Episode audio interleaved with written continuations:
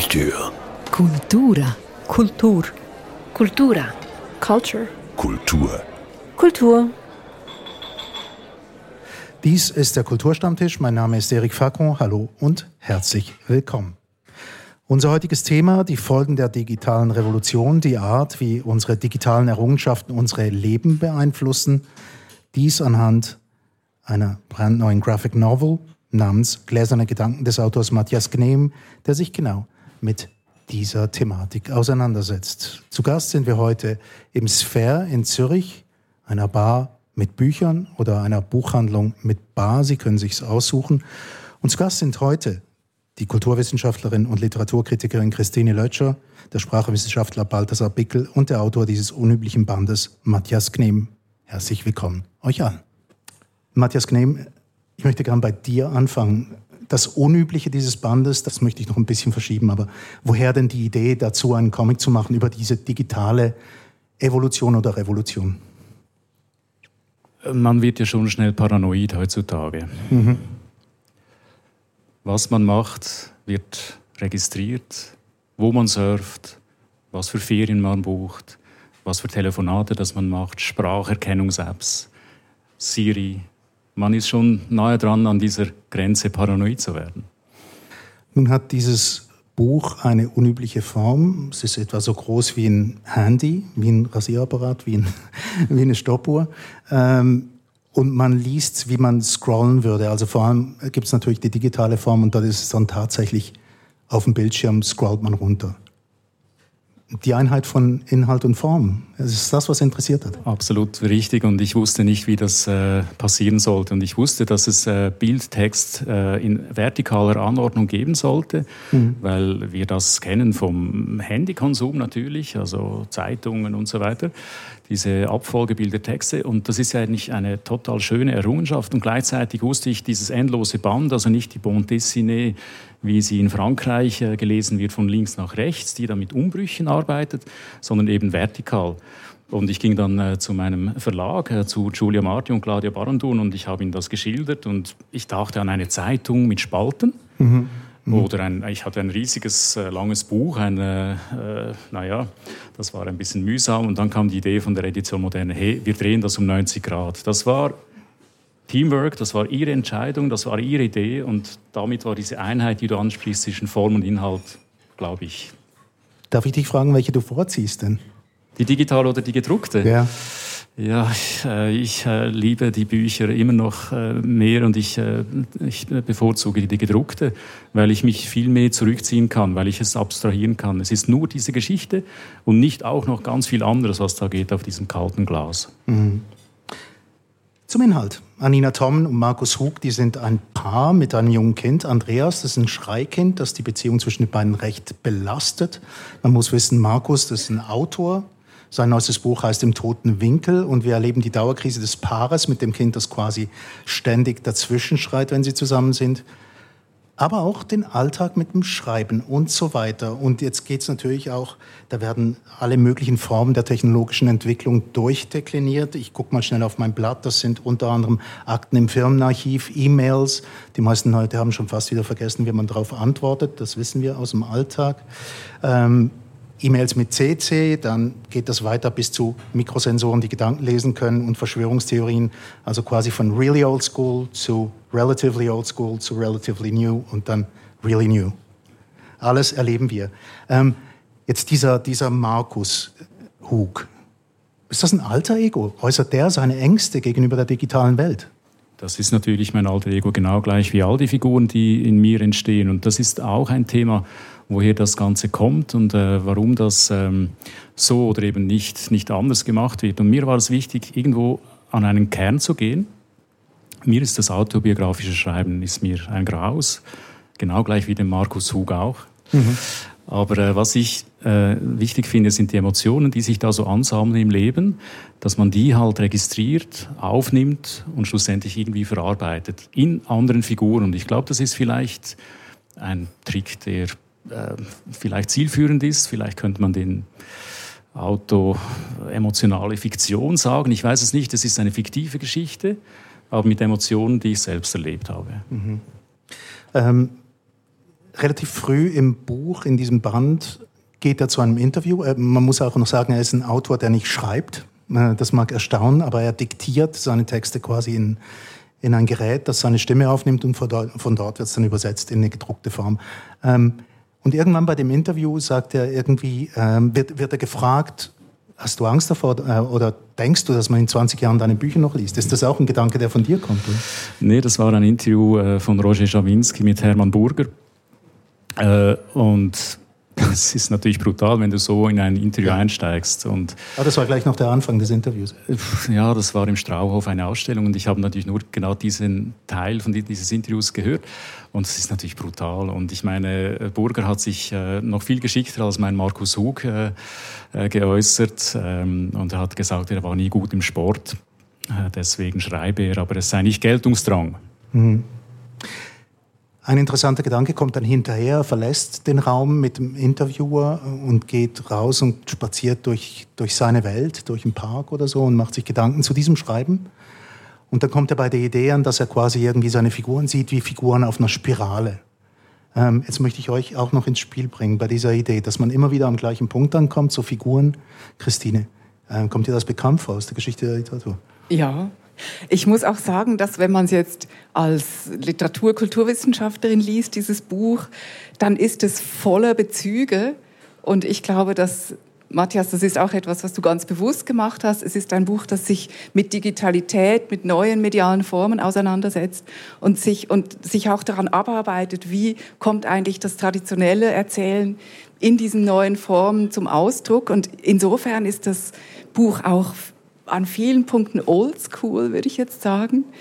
Und ähm, das mit den Figuren ist ein Beispiel dafür. Also das nennt man jetzt in der Literaturwissenschaft äh, Intertextualität oder mhm. Intermedialität. Also es ist eben, es nimmt es die Idee, die jetzt der, der Markus als Autor äußert, ähm, ist ja, ist eigentlich klassische das ist etwas, das wir kennen aus der, aus der Literatur. Man liest Bücher, man schaut Filme, schaut Comics an, was auch immer und erzählt daraus neue Geschichten. Also ein Strom von, genau. von Figuren und Ereignissen, die quasi wie schon immer hier waren.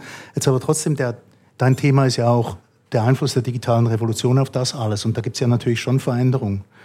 Ähm, schon nur, was das Lesen angeht. Also wir kriegen jetzt einen Comic zum Beispiel, bei dem wir swipen. Schon das ist schon eine Entwicklung. Ähm, aber ich möchte jetzt auch dich mal ins Spiel bringen, Balthasar. Ähm, ja, aufs Sprechen hat das auch so einen Einfluss, diese digitale Revolution. Sagst du als Sprachwissenschaftler? Nein, ich glaube aufs Sprechen nicht. Also da sehen wir keine Hinweise. Äh, ich glaube auch, also die Handynutzung und alles ähm, hat eigentlich keinen großen Einfluss darauf. Ich glaube, da liegt keine, keine große Story. Im Gegensatz zu anderem, zum Beispiel eben dem Gedankenlesen. Ja, ja mit dem Gedankenlesen, das ist noch etwas, auf das wir auch zu sprechen kommen müssen. Aber jetzt, ähm, ich, ich, weiß nicht, ob das tatsächlich so stimmt. Hat es nicht irgendwie auch, auch einen Einfluss, also die ganze, die ganze Verkürzung, Verknappung von Texten, wie die Leute reden miteinander?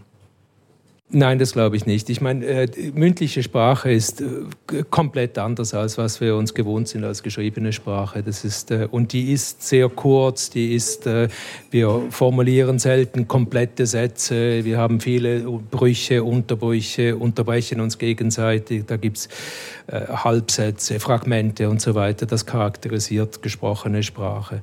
Das ist ganz normal. Ähm, und insofern äh, das Handy, diese, diese, das, diese neuen Medien haben hier keinen großen Einfluss. Im Gegenteil, ich glaube, wenn schon, haben sie einen Einfluss auf die geschriebene Sprache, indem wir zum Beispiel gerade in der Schweiz feststellen, dass äh, immer mehr Leute äh, im Handy Schweizerdeutsch schreiben. Es entsteht eine neue Norm, eine, eine neue Schriftlichkeit, die wir früher nicht kannten, mit eigenen Regeln. Das ist ein interessantes kulturelles Experiment, was wir hier durchlaufen eigentlich. Also wenn schon geht die Reise in die andere Richtung. Also du siehst das als kreativer Prozess? Ja, völlig. Ja. Es ist ein kultureller, kultureller, evolutionärer Prozess, wo neue Normen entstehen, die sich verbreiten und, und sich immer wieder neu gestalten. Und, ja.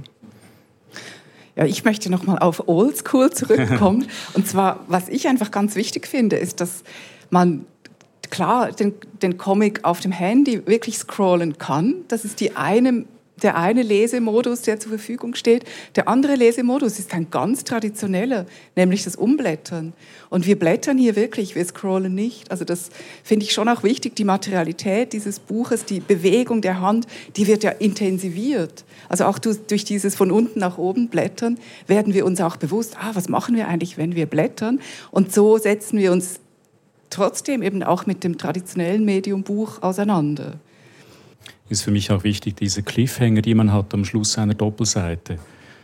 Wie geht es weiter? Und das hast du in diesem Scrollen nicht. Aber auf dem Handy dann schon.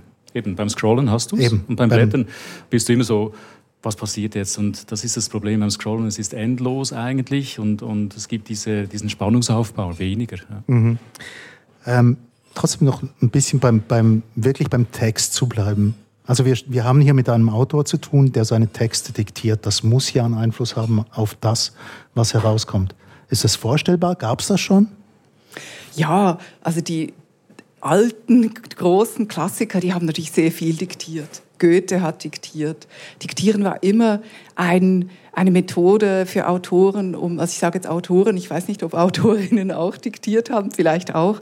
Also es war immer etwas, was man machen konnte. Und es ist natürlich trotzdem nicht mündliche Sprache in dem Sinne, wie Balthasar das genannt hat, ist ja konzeptionell dann doch schriftlich. Also man denkt in Sätzen und Markus sagt ja auch, ich bin ein Mensch, der in fertigen Sätzen denkt. Und das ist eigentlich etwas Besonderes.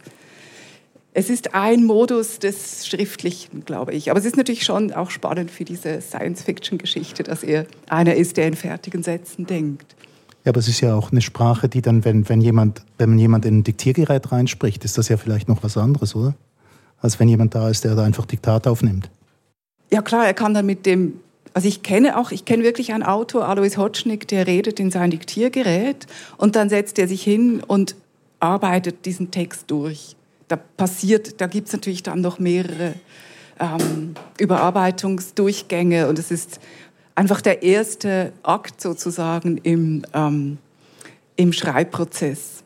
Wobei man bei ihm, wenn ich das noch schnell anfügen darf, auch noch mhm. sagen muss, dass er sich ja quasi auf die Couch legt und dann frei assoziierend in sein Diktaphon oder ins Handy ist es reinredet.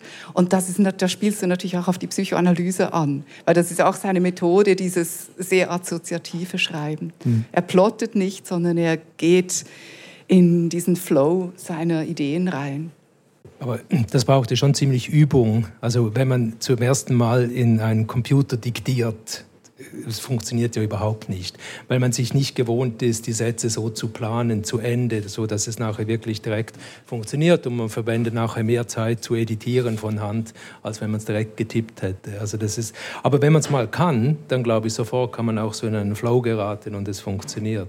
Aber es ist etwas, was man lernen muss. Es ist nicht der natürliche Modus, den man einfach kann. Ich. Machst du das selbst? Ich bin kolossal gescheitert. Ich musste mal, als ich ein Problem hatte mit der Hand und äh, hat nicht gut funktioniert, mit der Zeit besser, aber es ist, äh, man muss es lernen, glaube ich, wirklich. Jetzt Matthias, ich wollte dich gerade fragen. Hast du es probiert? ich habe recherchiert und ich habe mir, äh, hab mir nicht äh, mit Siri geholfen, sondern ein, ein anderes Programm. Und das Problem ist die Interpunktion. Man muss dann immer Punkt sagen und so weiter. Und, oder löscht das, wenn etwas nicht gelingt. Und das, das bringt einem eben aus diesem Flow heraus. Das wird besser werden, da bin ich überzeugt, aber.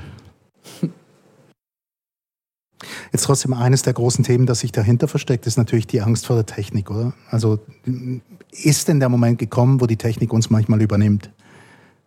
Ganz am Anfang vom Buch war äh, dieses Modell, dass wir eigentlich das ganze Innere nach außen stülpen. Was würde passieren, wenn wir wirklich gläsern sind, alle, komplett? Wir könnten nichts mehr verbergen, wir könnten nicht mehr lügen, wäre noch toll. Putin könnte nicht mehr lügen, es wäre sofort gerade ja, Lüge. Man könnte ihn aus dem Verkehr ziehen. Äh, das wäre alles sehr transparent. Auf der anderen Seite würde es wieder missbraucht werden. Und das ist genau die Angst, die ich selbst auch habe schlussendlich. Was passiert mit den Daten? Was passiert, wenn ich einfach mit Siri spreche? Es gab diesen Skandal 2019, dass diese Daten tatsächlich weitergegeben wurden. Nur 30 Sekunden. Für was? Damit sie lernen damit sie besser werden in der Spracherkennung. Und das, also ich habe Artikel von dir gelesen, das ist eine Katastrophe. Ja, also auf, auf, jeden Fall. Also ich denke auch, das ist eine große Gefahr. Die, die Weitergabe von gesprochenen Schnipseln, sagen wir mal, äh, also das läuft, das sind Trainingsdaten für diese Sprachmodelle. Äh, das finde ich jetzt fast eher nur die Spitze des Eisberges. Also es wirklich problematisch ist die Weiterentwicklung der Technologie, die eben wirklich äh, geplante Sprache abfangen kann, bevor sie geäußert ist. Also was du eben in dem Buch auch thematisierst. Also da denke ich schon, da haben wir wirklich ein, ein großes Problem vor uns, das wir unterschätzen. Ich kann schon was dazu sagen, wenn man forscht. Also weißt du, dass äh, Mark Zuckerberg ein äh, äh, Ostküsten Startup gekauft hat für Milliarden, das Control Lab heißt. Und von dort kommt auch die Idee, dass wenn das Signal mal draußen ist vom Hirn, dann haben wir es einfach. Ich glaube, im Hirn sind wir noch ziemlich sicher. Aber wenn es dann draußen ist und wenn es darum geht, den Finger zu heben oder nicht zu heben oder eben nur zu denken, dass er sich hebt, und das genügt bereits, damit ein Buchstabe ausgewählt werden kann, dann sind wir fast so weit. Ja, ich denke auch, und ich meine, die, die, Forschung hier läuft schon, also es ist schon beeindruckend, wie schnell es geht. Oder? Also noch vor einem Jahr war irgendwie, oder vor einem halben Jahr, muss man sagen, waren die besten Modelle sind ähnlich wie du beschreibst, die, äh, äh was sie abzapfen, sind die, die motorischen Pläne, also die, die, die letztlich eben die artikulatorischen Muskelbewegungen, die die Spracherzeugung in dem Fall, also die, genau, aber letztlich die, also wie es ausgesprochen werden soll. Mhm. Aber da sind wir schon wieder weiter, weil man kann jetzt, es gibt schon Studien, die gezeigt haben, man kann zumindest ein gedachtes einzelnes Wort abfangen, das nur vorgestellt ist, wo keine heimliche, also so nicht artikulierte Vorstellung eines Lautgebildes da ist. Und das ist deshalb möglich, weil Sprache eben oder die, die Vorstellung von, von Wörtern äh, wesentlich nicht nur darauf basiert, wie sie geplant werden, sondern auch wie sie gehört werden. Also das, das, der Wahrnehmungsmodus ist genauso wichtig. Und wenn man das in diese Modelle mit einbaut, gelingt es eben auch, sich ein rein vorgestelltes einzelnes Wort elektrophysiologisch abzufangen. Aber wie genau geschieht das? Also auf einfache Art ausgedrückt? Also das, äh, zurzeit ist es nur möglich mit äh, sogenannten Elektrokortikogrammen, also wo man Elektroden direkt auf die Hirnrinde legt während einer Operation, zum Beispiel einer Epilepsieoperation, kann man das im Spital machen. Und da kann man, wenn man genügt, das sind sehr dichte Netze von Elektroden, und da kann man die entsprechenden äh, äh Signale, das sind also die Schwingungen im Hirn und vor, vor allem die, die Verknüpfung verschiedenen Frequenzbändern, die haben ganz äh, eigene Signaturen, mit denen man dann äh, quasi rekonstruieren kann, welches Wort jemand sich vorgestellt hat. Und zwar eben nicht vorgestellt hat, dass das dass es er oder sie ausspricht, sondern dass es wirklich nur vorstellt. Und das ist der, also das ist das Letzte, was jetzt äh, was gelungen ist. Und, und, das bedeutet, wir sind eben weg vom, von der Aussprache, von der geplanten, sondern wirklich bei der Vorstellung des Wortes. Mhm. Aber es ist eher, bis jetzt nur ein einzelnes Wort. Und es geht nur während mit Elektrokortikogrammen, während einer Operation und so weiter. Also es wird insofern Entwarnung, aber eben irgendwo auch nicht, oder? Ja, eben, also ein einzelnes Wort unter, unter was weiß ich, wie viel Tausende, Hunderttausende Wörter es gibt pro Sprache.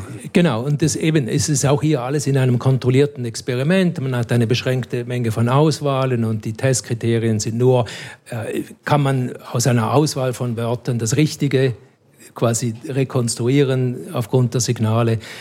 Wir sind noch nicht da, aber eben das sind die ersten Schritte, ganz klar. Ich gucke mal wieder in die Runde. Ähm, also mir persönlich verursacht doch das doch ein bisschen Angst, muss ich sagen. Ja. Also ich stelle mir einfach vor, dass man großartige Science-Fiction, Comics und Bücher und Filme, dystopische dazu machen kann. Und was mir dazu noch einfällt, ist, ich meine, es ist ja ein Paranoia-Buch auch. Also es, ich finde, das Schöne ist ja, dass, dass du ganz viele Dinge ansprichst. Es gibt eben diese dystopische Science-Fiction-Ebene, die extrem gruselig ist und bei der man eben sich auch immer fragt, bin ich jetzt paranoid, bin ich Verschwörungstheoretikerin oder nicht. Also als Leserin schwankt ja mal auch zwischen diesen Positionen. Aber was ich toll finde, ist, dass du den Paranoia-Modus eigentlich mit traditionellen Erzählmitteln hinkriegst. Also mit der Art, wie, wie die Kamera eben in die Vogelperspektive geht. Ich beobachte dich und dann ranzoomt an die Einzelnen. Man fängt selber an, ein bisschen ähm, immer zu suchen, wo ist er da in dieser Stadt? Was macht er da eigentlich? dieser, man bekommt so ein, selber einen kontrollierenden Blick und ich finde, das ist ja auch spannend, dass, dass eher die bewährten Mittel auch aus dem, aus dem Film Noir zum Beispiel, aus dem Paranoia-Kino sind, äh, mit denen du arbeitest und jetzt gar nicht irgendwie neue Technologien, die umgesetzt werden. Also die neuen Technologien sind ja eher dann auf der Handlungsebene wichtig. Comic kann so vielfältig sein und du hast recht, es sind filmische Mittel. Es ist eine Filmsprache schlussendlich. Eigentlich sind es Standbilder eines Films. Also die Regeln, die ich befolge, sind filmische Regeln. Diese Schuss, Gegenschusssituationen, diese Dialogszenen, die verschiedenen Einstellungsgrößen, das sind genau die, die Techniken, die ich äh, von Meister Hitchcock übernommen habe. Also richtig oldschool.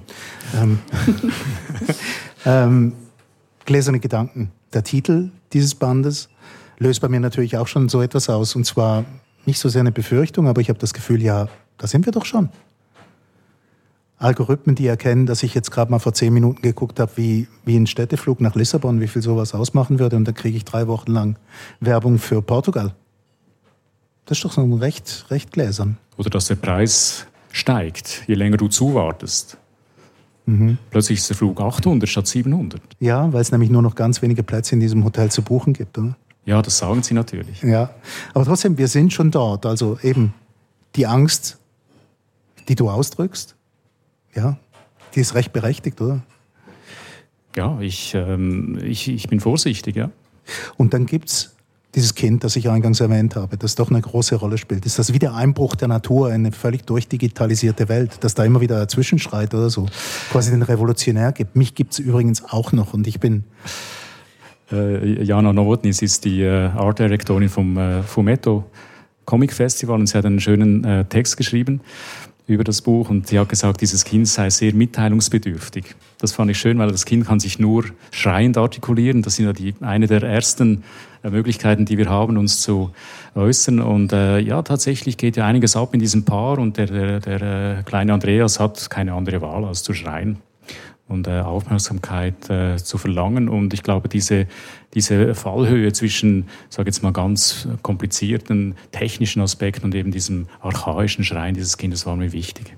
Und ein recht schweigsamer Vater auch noch, der quasi alles, was er, was er denkt, eigentlich quasi in Diktaphon reinredet und dann dieses Schreikind. Ja, das Großartige ist ja, dass es einerseits heißt der Titel Gläserne Gedanken, wir haben diesen ganzen, diese ganze Paranoia-Geschichte und dann haben wir diese Familie, die nicht miteinander reden kann. Eben der eine schweigt, der andere brüllt permanent, die Mutter ist immer, also kann sich auch nicht mehr richtig ausdrücken. Und am Anfang geht es ja zum Beispiel auch um Geschlechterklischees im Film. Sie wollen sich einen Film anschauen, diskutieren darüber, wie klischiert die sind. Und du arbeitest ja auch mit Geschlechterklischees. Der Mann mhm. schweigt, die Frau heult und weint. Und mit ihrer besten Freundin zusammen genau. und der Mann sitzt daneben und denkt, wie das jetzt wäre, wenn ihr der Rock ein bisschen höher rutschen würde. Ja, also genau, so diese, die, die Gläser, also die Gedanken, die verborgen sind, sind die, alle, also die, auf die man sofort kommen würde. Nicht besonders originelle Sachen, die er denkt. Und das fand ich extrem spannend. Also was, eben diese Frage, was, ähm, was bedeutet es denn überhaupt miteinander zu reden? Ähm, da hilft dann auch die ganze Technologie nichts, sondern das sind wirklich so basale Beziehungssachen. Also man muss irgendwie miteinander reden, ja. um sich verständigen zu können. Also ich, glaube auch hier ist noch eine andere Dimension. Oder wenn man von Gedankenlesen, also wir haben jetzt von Gedankenlesen geredet im Sinne eines technologischen Problems, aber der, der, der Witz des Menschen ist ja eigentlich, dass wir verdammt gut Gedanken lesen können. Unser ganzes Sprachverhalten basiert darauf, dass wir Gedanken lesen. Sprach miteinander reden heißt Gedanken lesen eigentlich im Alltag, oder? Weil was wir machen, ist wir interpretieren. Weil was jemand sagt, ist sehr allgemein, sehr vage, sehr abstrakt, aber wir, wir überlegen uns sofort, warum sagt sie das? Warum sagt er das? Und machen uns Gedanken über die Motive und, und, äh, und, und machen uns sogar Gedanken darüber, was denkt mein Gesprächspartner oder meine Gesprächspartnerin darüber, was ich denke und passen unsere Sprache dem an, was wir denken, was der andere oder die andere denkt. Ja, es ist so, das ist der Witz von Sprache. Und äh, also viele, viele äh, Anthropologen ne, finden, das ist auch der Kern, was den Mensch zum Menschen macht, weil das sind Fähigkeiten, die wir bei, bei anderen Tieren viel weniger ausgeprägt finden. Das ist schon etwas ganz Fundamentales. Also Gedankenlesen machen wir immer. Ja, und ich glaube, das kommt auch in dem, was du oder was ihr vorher angesprochen habt, genau heraus. Oder diese, diese Kommunikationsformen, wo, wo dieses Missverstehen, dann eben die Gedanken falsch lesen und so, äh, ist, ist das, was den Dialog antreibt. Eben insofern ist Literatur ja auch nichts anderes als Gedankenlesen sozusagen. Also nicht die Gedanken des Autors natürlich, sondern was zwischen den Zeilen steht, zwischen den Bildern steht. Und ich finde, das, das Buch holt das wirklich wunderschön heraus. Also die ganze Metaebene auch des, was ist eigentlich eben, was, was ist eigentlich Lesen in ganz verschiedenen, auf ganz verschiedenen Ebenen, auf verschiedenen medialen Ebenen auch über was wir reden, wenn wir über Liebe reden. Ich weiß jetzt nicht mehr, wie der amerikanische Autor hieß, der so einen Kurzgeschichtenband herausgegeben hat. Das wäre natürlich auch in die Richtung, das ständige Interpretieren von dem, was das Gegenüber sagt. Ähm, machen wir das wirklich dauernd? Es ist fundamental. Also es ist, wir, wir könnten, also ein einfaches Beispiel, wir könnten keine ironischen Sätze verstehen, wenn wir nicht interpretieren würden, weil wir würden wörtlich nehmen und dann ist schon gescheitert. Oder? Es gibt aber genügend wir, Leute, die das nicht Ja, können. genau. Und dann, und dann funktioniert es eben genau nicht. Hm. Und dann merkt man, die Sprache funktioniert nicht so, wie sie sollte. Aber wenn Sprache so funktioniert, wie sie sollte, ist es eben deswegen so, weil wir wissen, wie wir interpretieren. Ja. Ist es auch ein Band über Sprachverlust? Ich glaube einfach, die Figur äh, Markus ist introvertiert. Mhm. Das ist so seine Welt. Ich glaube, das ist der Kern. Man, sieht, man sieht ja nur seine Gedanken. Mhm. Ja. ja. Also, man liest sie nur. Man liest vielleicht in den Gesichtern der Figuren die, die Gedanken, aber wirklich explizit eigentlich nur seine. Wobei Sprachverlust ist natürlich das Motiv, das die Forschung, von der ich vorher geredet habe, antreibt. Ja, ich wollte schon also, fragen, was die ja, eigentlich soll, diese das, Forschung. Das Ziel der Forschung ist ein therapeutisches, ein äh, vom Problemlösen. Wir haben extrem viele Fälle von Sprachverlust, immer mehr, weil wir älter werden und die Risiken halt steigen. Und äh, man, das ist ein ganz klarer Drang natürlich, äh, letztlich nach Neuroprothesen, die, die das Sprechen wieder ermöglichen. Und es ist ja wirklich auch eine, eine ganz schlimme Situation, in der man, in der man landen kann, oder? Wenn man plötzlich nicht mehr sprechen kann. Und, und das, ist, das ist, was diese Forschung vor allem antreibt. Oder? Einerseits, es gibt natürlich auch andere Motive, aber das sind zumindest eher die hehren Motive, die es gibt. Oder? Und die unhehren wären? Naja, die sind natürlich die, die, die der Missbrauch, oder? Genau, also da kann man natürlich, äh, man kann alles damit anstellen, wenn man eben äh, wirklich nachmessen kann, was jemand sagen will, aber nicht sagt, oder? Das ist ähm, und da wissen wir nicht, was alles im, in den Hinterzimmern überall geforscht wird.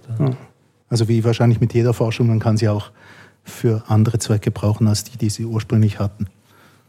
Etwas, was mir schien, die Vorstellung schon, dass alle unsere Gedanken sichtbar sind oder durchsichtig sind, trotz allem Gedankenlesen, das wir scheinbar ständig, ständig machen. Das wäre ja eine schreckliche Vorstellung, ständig alles müssen mitzukriegen. Eben gerade diese Szene, wie die beiden Freundinnen sich unterhalten und der Mann sitzt dort und überlegt sich, wie das wäre, wenn die andere, mhm. ähm, die Freundin der Frau. Ja. ja. Die, die Männer, die 300 Mal am Tag an Sex denken, das wäre also und, und so. Wie wäre das dann aber, wenn das alle offenlegen würden und da ist vielleicht etwas, eine Aussage kurz drin, dass es sowieso missbraucht würde. Also die Tech- Mächtigen oder was auch immer, die würden schon schauen, dass es nicht alle machen müssen. Das ist ja, das wäre sonst wieder so eine globale Vision, die ja hübsch wäre. Wir würden alles nach außen kehren, wir wären total gläsern, wir hätten keine Geheimnisse mehr. Es gäbe auch keine Literatur mehr, glaube ich auch, weil Literatur hat viel mit Lügen zu tun. Und ähm, ja, das wäre das Ende. Ein schöner Satz. Das wäre vielleicht das Ende unserer kulturellen Tätigkeit. Man könnte sagen, vielleicht ist das ein ersehntes Paradies. Ich möchte es nicht mal unser ständiges Streben nach was auch immer erzählen, Geschichten, woher kommt das? Vielleicht könnte man das endlich ablegen. Wir werden total transparent. Wir müssen gar nicht mehr so sprechen, sondern ich sehe bei dir. Genau, also ich sehe, ich sehe es genau. Also wir könnten wirklich, es gibt fundamental andere Kommunikationsformen sind denkbar. Zum Beispiel könnte man simultan Konzepte übermitteln, oder? Nicht, wir sind, Sprechen zwingt uns zu einer Linearität oder wir müssen immer eins nach dem anderen. Aber die, die Strukturen, die wir benennen wollen, die wir äußern wollen, sind eigentlich nicht zeitlich geordnet. Also wir haben, das sind abstrakte Konzepte, die man auch als Bild äußern kann, zum Beispiel. Oder? Das ist dann zwei-, dreidimensionales Gebilde, oder? aber nicht notwendigerweise zeitlich geordnet. Aber Sprechen oder, oder auch äh, Zeichen, Gebärdensprache, oder? In, diesen, in diesen Kommunikationsformen sind wir gebunden an eine zeitliche Linie. Und wenn das wegfällt, haben wir eine ganz andere Art von Kommunikation. Wir werden vielleicht überflutet von zu viel Information gleichzeitig, weil wir es können, oder? Ich weiß nicht, ob das Hirn das dann mitmacht, aber es sind grundsätzlich andere Formen möglich. Und das andere, was du gesagt hast, finde ich auch ganz wichtig, oder? Wir haben äh, damit, es ist nicht nur so, dass wir dann nicht mehr lügen können, sondern wir haben auch nicht mehr die Freiheit zu interpretieren, was mein Gegenüber eigentlich sagen wollte. Da mhm. können wir ja auch mal eine andere Interpretation unterstellen, oder wie man so schön sagt, oder? Und dann entwickelt sich das Gespräch vielleicht in eine andere Richtung. Uns müsste Fällt alles weg. Uns müsste jeder Gedanke ja immer ganz präzis schon formuliert sein und, und gar keinen Spielraum mehr zulassen für die Interpretation. Ich, mir gefällt das Literatur gleich Lügen nicht so gut. Ich würde. Äh, ich, ich wollte dort auch Ich glaube, das ist ein so heißes Thema unserer Gegenwart, dieses Aushandeln der Grenze zwischen Fiktion und Realität. Also ich glaube, da leistest du mit dem Buch nämlich auch einen wichtigen Beitrag, um auch die Ängste, die damit verbunden sind, dir anzuschauen. Ich würde wirklich so ein bisschen darauf bestehen wollen, dass Literatur eher ein oder überhaupt, das ist ja nicht Literatur im klassischen Sinn, sondern jetzt eben gerade ähm, diese multimodalen Medien wie der Comic, dass das ähm, Experimentierräume sind, in denen eben gespielt werden kann. Also ich glaube, der, der Begriff des Spiels ist extrem wichtig für alle künstlerischen Aktivitäten, dass es eben dann nicht gelogen ist, sondern es, es ist vieldeutig, es ist, es ist verspielt, es kann ähm, eben, es kann gleichzeitig in, sich verästeln in viele Richtungen. Und ich glaube eben der Comic und noch viel extremer natürlich dann der Film oder das Videospiel kann natürlich diese mehreren Multidimensionalität, also gut, Dreidimensionalität ähm, aufnehmen und, und eben auch ausprobieren, was passiert dort drin. Und dann auch, ich finde, es ist auch ein sehr interaktives Medium mit den Blättern. Oder vor allem, wenn man gleichzeitig blättert, vielleicht mit einer Hand blättert, mit der anderen auf dem Handy scrollt. Mhm. Also da macht man schon extrem spannende mediale Erfahrungen.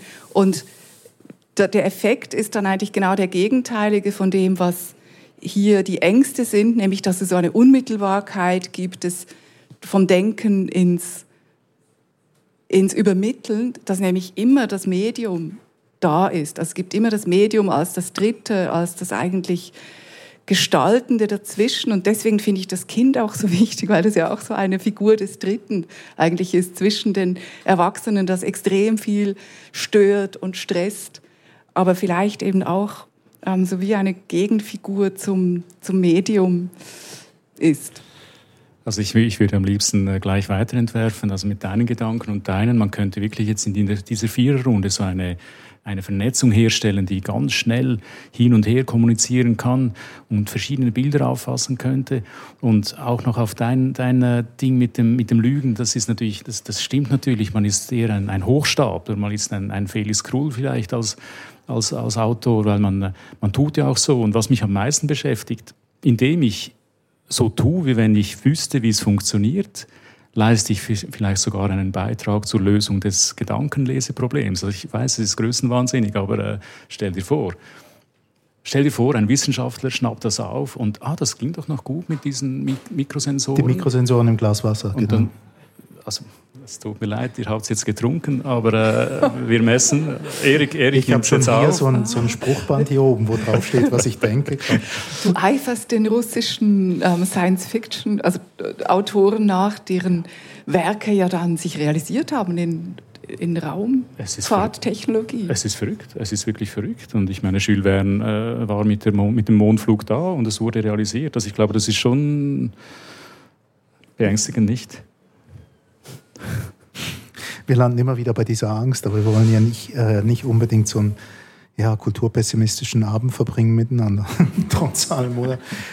Also auch wenn es dann manchmal schwerfällt bei diesen Dingen. Was ich dich noch fragen wollte, eine der Figuren, diese Conny, die Freundin der Mutter des Schreikindes, die kommt dann plötzlich mal auf die Verschwörungstheorie. War das von Anfang an klar, dass so eine Figur her muss? Oder ist das jetzt entstanden während der Zeit der, der Pandemie?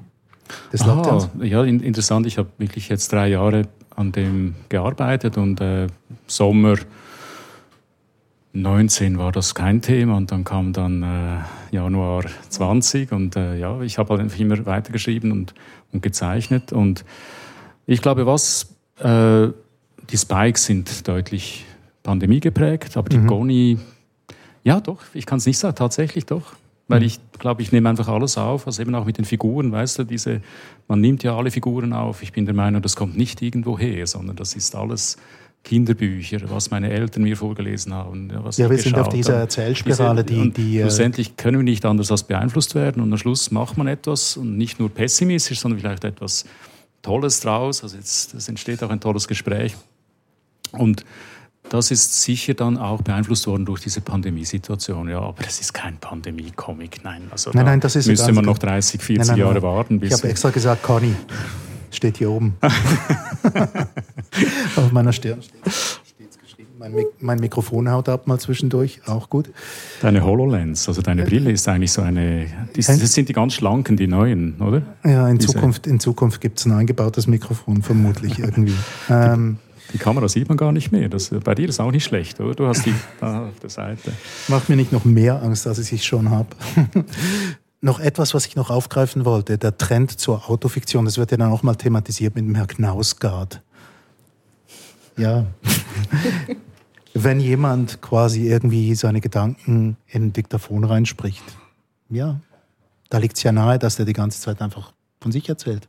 Ist das wirklich so ein Trend eigentlich? Also, also eigentlich liegt das gar nicht so nahe, weil der, also der Markus ist ja eher in der Tradition von Freud und sagen wir von Schnitzler, der mit Fräulein Else oder Leutnant Gustl diesen Stream of Consciousness mhm. ähm, betrieben hat. Und klar, da geht es schon um das, was in den Köpfen der Figuren abgeht. Also eigentlich ging es ja da wirklich auch schon, um, oder auch bei James Joyce natürlich, um dieses, was passiert im Kopf. Das ist eigentlich eine literarische Technik, die über 100 Jahre alt ist. Mhm. Das finde ich eben auch noch faszinierend. Aber dass es jetzt in die Autofiktion rüberschwappt, ich glaube, das ist ein anderes Phänomen. Das ist wirklich auch eine Auseinandersetzung, eine literarische mit dieser ähm, schwierigen Schnittstelle von Fiktion und Realität. Oder wie komme ich eigentlich an die Realität heran, indem ich mich unter die Lupe nehme. Und das kann ganz toll herauskommen, wie bei Rachel Cusk zum Beispiel, oder eben ganz fürchterlich, wie ich finde, bin ich wahrscheinlich einig mit dir, Matthias, ähm, bei, bei Knausgard, wo es dann einfach zu viel Nabelschau ist. Aber eigentlich ist das schon ein Verfahren, mit dem die Welt aus einer extrem, also aus einer ganz radikal ähm, subjektiven Perspektive untersucht werden kann und eben auch der eigene Körper in der Welt untersucht werden kann. Und von da aus wird es dann eben doch wieder zu etwas Allgemeinem, auf das man sich beziehen kann. Aber es ist doch trotzdem ein Trend auch im Internet. Also das sind ja, es ist ja ganz klar, ein paar von uns haben Kinder, äh, Jugendliche. Und wir wissen, wo die sich bewegen, auf welchen sozialen Plattformen. Das ist ja der, der Hang zur Selbstdarstellung riesig groß. So eine Art von Autofiktion. Guckt mal da, ich war in Paris. Wo ist der Eiffelturm hinten dran und so weiter und so fort. Es ist fast ein äh, literarisches Werkzeug geworden. Man kann eigentlich so tun, wie wenn man jemand anders wäre. Hm. Oder jemand, der was Das war. ist ja nicht Autofiktion, würde ich jetzt auch gerne noch unterscheiden. Ja, also ich glaube. Glaub, es ist Selbstdarstellung. Selbstdarstellung? Ja, okay. also es ist natürlich schon, man spielt, eben da sind wir dann auch wieder bei der Frage Hochstapelei, Lüge, Selbstdarstellung, was ist das eigentlich? Aber klar, also ich sehe da auch so ein bisschen die, es gibt ja die Diagnose von Andreas Reckwitz, dem deutschen Kultursoziologen, der sagt, wir sind alle ähm, kuratierte Selbst. Also wir, wir präsentieren uns für die Öffentlichkeit auf Instagram, auf TikTok, was auch immer, Social Media und ähm, inszenieren uns da. Und ich glaube, die Autofiktion macht genau das Gegenteil. Die Autofiktion versucht wirklich hart auch ähm, an die eigene, ans eigene Selbst ranzugehen mhm. und sich, also die, sich als Material zu verwenden, um, um die Welt besser zu verstehen mhm. oder auszuloten. Also ich habe Knaus gerade jetzt nicht gelesen, aber ich kann mir vorstellen, dass, ja, schonungslos, aber vielleicht manchmal auch geschönt. Ja, ein bisschen eitel in seinem Fall. Mhm. Okay, gut. Also hätten wir das, den Fall Knausgard auch erledigt. Ich wollte nur noch ganz zum Schluss nochmal auf dieses Thema ähm, Autorin, Autor als Lügner. Wollen wir uns auf, auf Geschichtenerzähler innen einigen? Also so zum Beispiel, dass man irgendwie wie einen total subjektiven Blick auf die Welt wirft, indem man Geschichten erzählt? Ich finde das wunderbar, weil, weil äh, das ist vielleicht die ganz alte Tradition. Am Feuer, in der Höhle, man erzählt die Geschichten, fühlt sich geborgen. Ja, ich glaube, das ganz, also was ich wichtig finde bei dem ist, all das ist eben wiederum nur möglich, weil wir beim anderen sehen können, dass es keine Realitätsabbildung ist, weil wir eben interpretieren können. Und wir können vergleichen, was ist gemeint und was sehe ich. Und ich sehe, es ist nicht das, was, was gesagt wurde, ist und gemeint wurde, ist nicht das, was ich auch sehe. Das kann man Lügen nennen, kann es Geschichten erzählen nennen, aber auf jeden Fall haben wir ein Mismatch zwischen dem Gesagten oder Geschriebenen und dem, was wir gemeinsam überprüfen könnten. Das wollen wir auch gar nicht überprüfen, das ist ja gar nicht der Zweck davon. Aber die Voraussetzung, dass das alles möglich ist, ist, dass wir eben diese Unterscheidungen machen können, dass wir uns dass wir uns bewusst sein können, aha, das ist jetzt nicht gemeint als Abbildung der Welt, sondern es ist gemeint für einen anderen Zweck. Und da fragen Sie, warum wird diese Geschichte erzählt? Aha, vielleicht nicht um den Zweck, um die Welt zu beschreiben, die wir gemeinsam sehen können, sondern um etwas anderes zu begründen. Zum Beispiel, dass wir uns zusammen wohlfühlen oder dass wir uns zusammen schlecht fühlen oder dass wir uns irgendwas vorstellen zusammen, was wir worauf wir sonst nicht kommen würden und so weiter. Aber es hat einen andere, anderen Zweck. Oder? Und das ist, das ist was fundamental Menschliches und eben begründet durch diese Gedankenleserei, die wir machen. Ja, und das beweist jetzt nochmal aus sprachwissenschaftlicher Sicht, dass Erzählen etwas ist, was nicht verschwindet, egal wie die Medien sich wandeln.